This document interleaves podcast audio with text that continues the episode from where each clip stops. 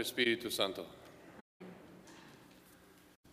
Queridos hermanos y hermanas, todos ustedes aquí presentes, ustedes que están viéndonos por los medios de comunicación, yo creo que las lecturas de hoy nos hablan de un modo muy personal, no simplemente como una comunidad o un grupo o una sociedad, sino individualmente a cada uno de nosotros.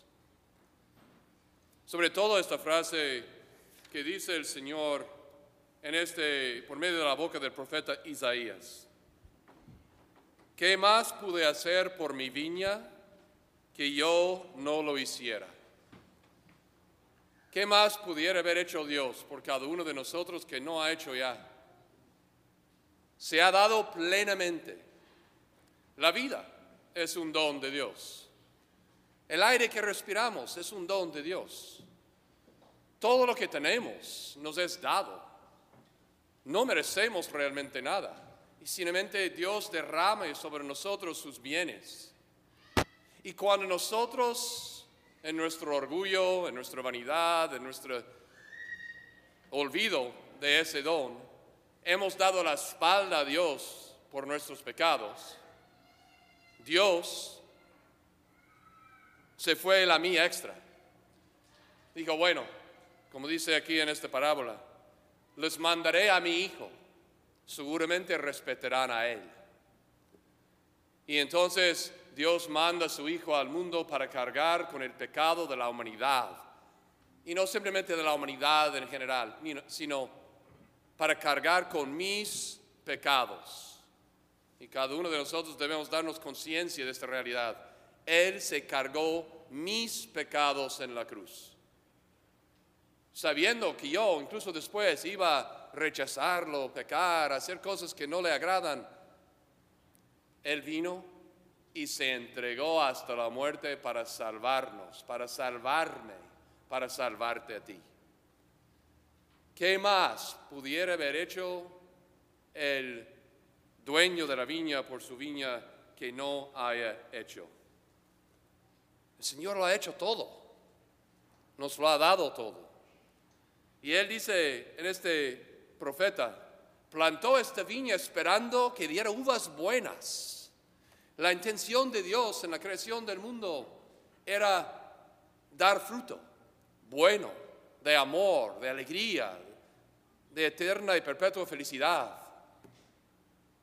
Eso es lo que Dios ha querido. Entonces Él viene a su viña y encuentra uvas agrias.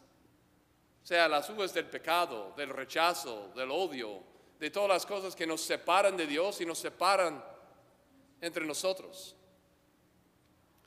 Y dice, ¿por qué? ¿Qué puedo hacer con esta viña? Voy a tener que quitarlo y plantar uno nuevo que da frutos buenos. El Salmo habla de esto. La viña del Señor es la casa de Israel. Como Él ha plantado esta viña y lo ha dado y ha hecho todo lo posible. Y luego Jesús usa una parábola semejante en el Evangelio indicándonos que el que planta la viña es el Padre y que Él ha mandado a sus profetas para que los cuidadores de la viña den los frutos para Dios y en vez de darlos a Dios, hemos matado a sus enviados.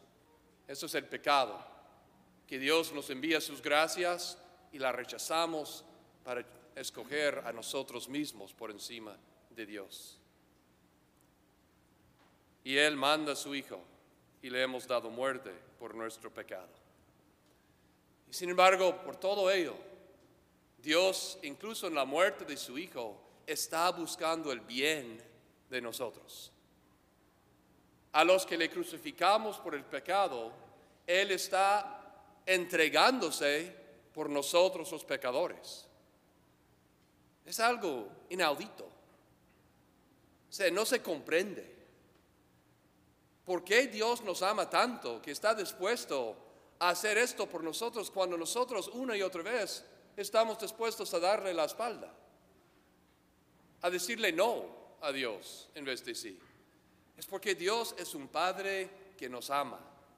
Es un Padre misericordioso que quiere el bien de sus hijos, de todos sus hijos. Y quiere que nosotros seamos su viña que da buenos frutos. Yo me acuerdo cuando yo era un teenager, no sé, 12, 13, 14, 15 años,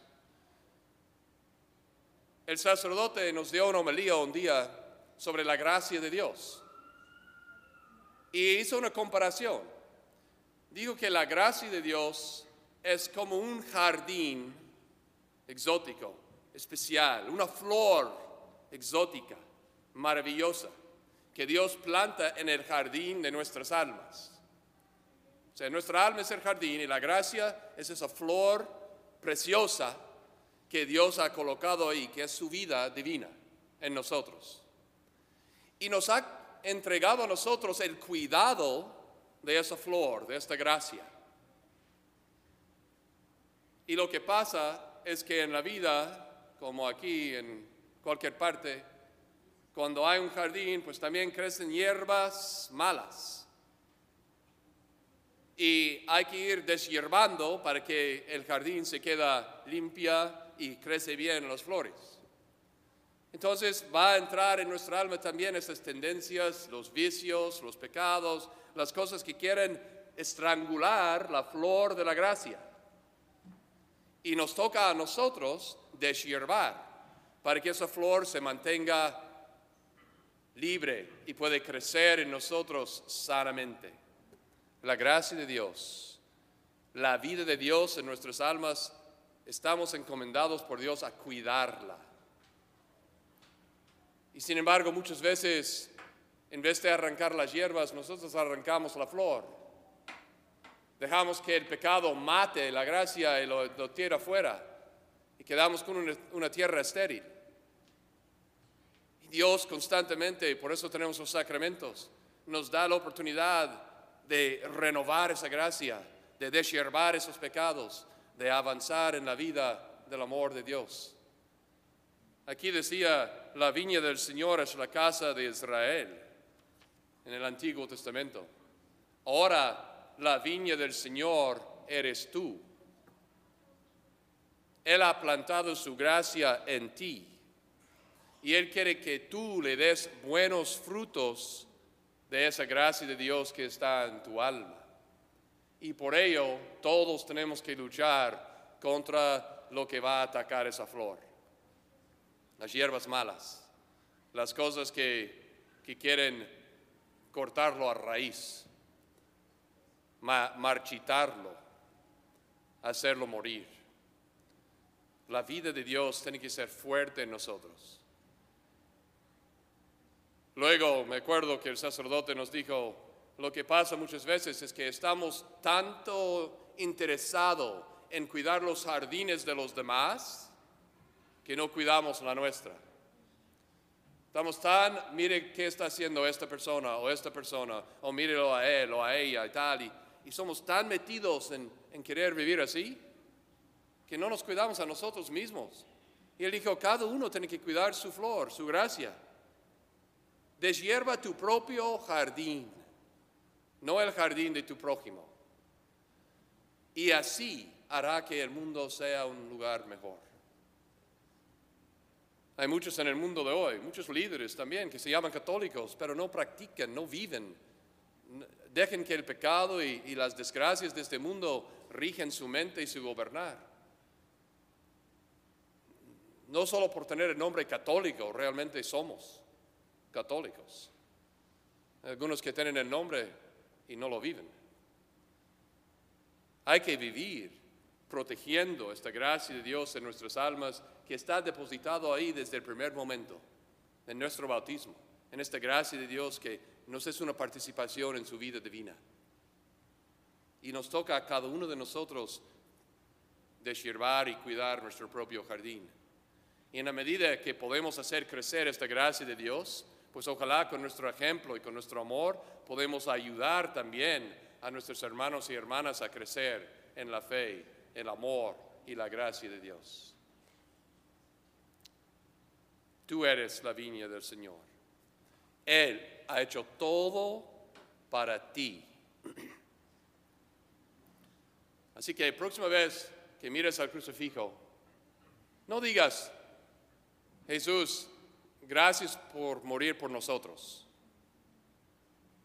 No, sí es verdad, murió por todos nosotros. Pero dile, Señor, gracias por entregarte y morir por mí. Porque tú te entregaste por mis pecados, para que yo tuviera la vida, para que yo tuviera su gracia. Y tú quieres que yo cuide esta gracia y que corresponda a esta gracia haciendo el bien. Por eso, y termino con esto, yo creo que esta carta de San Pablo a los filipenses nos da la clave de cómo hacerlo. Él decía así, hermanos, no se inquieten por nada. Más bien, presenten en toda ocasión sus peticiones a Dios, en oración y súplica, llenos de gratitud. O sea, nuestra actitud debe ser gracias, Señor. Y quiero ofrecerme a ti como tú te ofreciste por mí. Que la paz de Dios, que sobrepasa toda inteligencia, custodia sus corazones y sus pensamientos. Y por tanto, aprecien todo lo que es verdadero y noble, cuanto hay de justo y puro, todo lo que es amable y honroso, todo lo que sea virtud y merezca elogio. Ponga por obra todo cuanto han aprendido. Estos son los frutos buenos que debemos dar como cristianos de la gracia de Dios, esa flor que Él ha plantado en nuestras almas, que es el viña del Señor. Para que demos gloria y Él venga para recoger los frutos y dice, sí, hija, hijo mío, ven a la casa de tu Padre. Has producido los frutos de este don que yo te he dado, que tú no mereciste. Has colaborado conmigo para hacer el bien en tu alma, en tu familia, en el mundo. Eso es lo que esperaba de ti. Y así no escucharemos esas otras palabras hay que deshacerse de estos y hacer otra viña. Porque mi viña no dio los frutos que yo esperaba. Tú eres la viña del Señor. Dele a Él los frutos que Él espera de ti. Ojalá que así sea. En el nombre del Padre y del Hijo y del Espíritu Santo.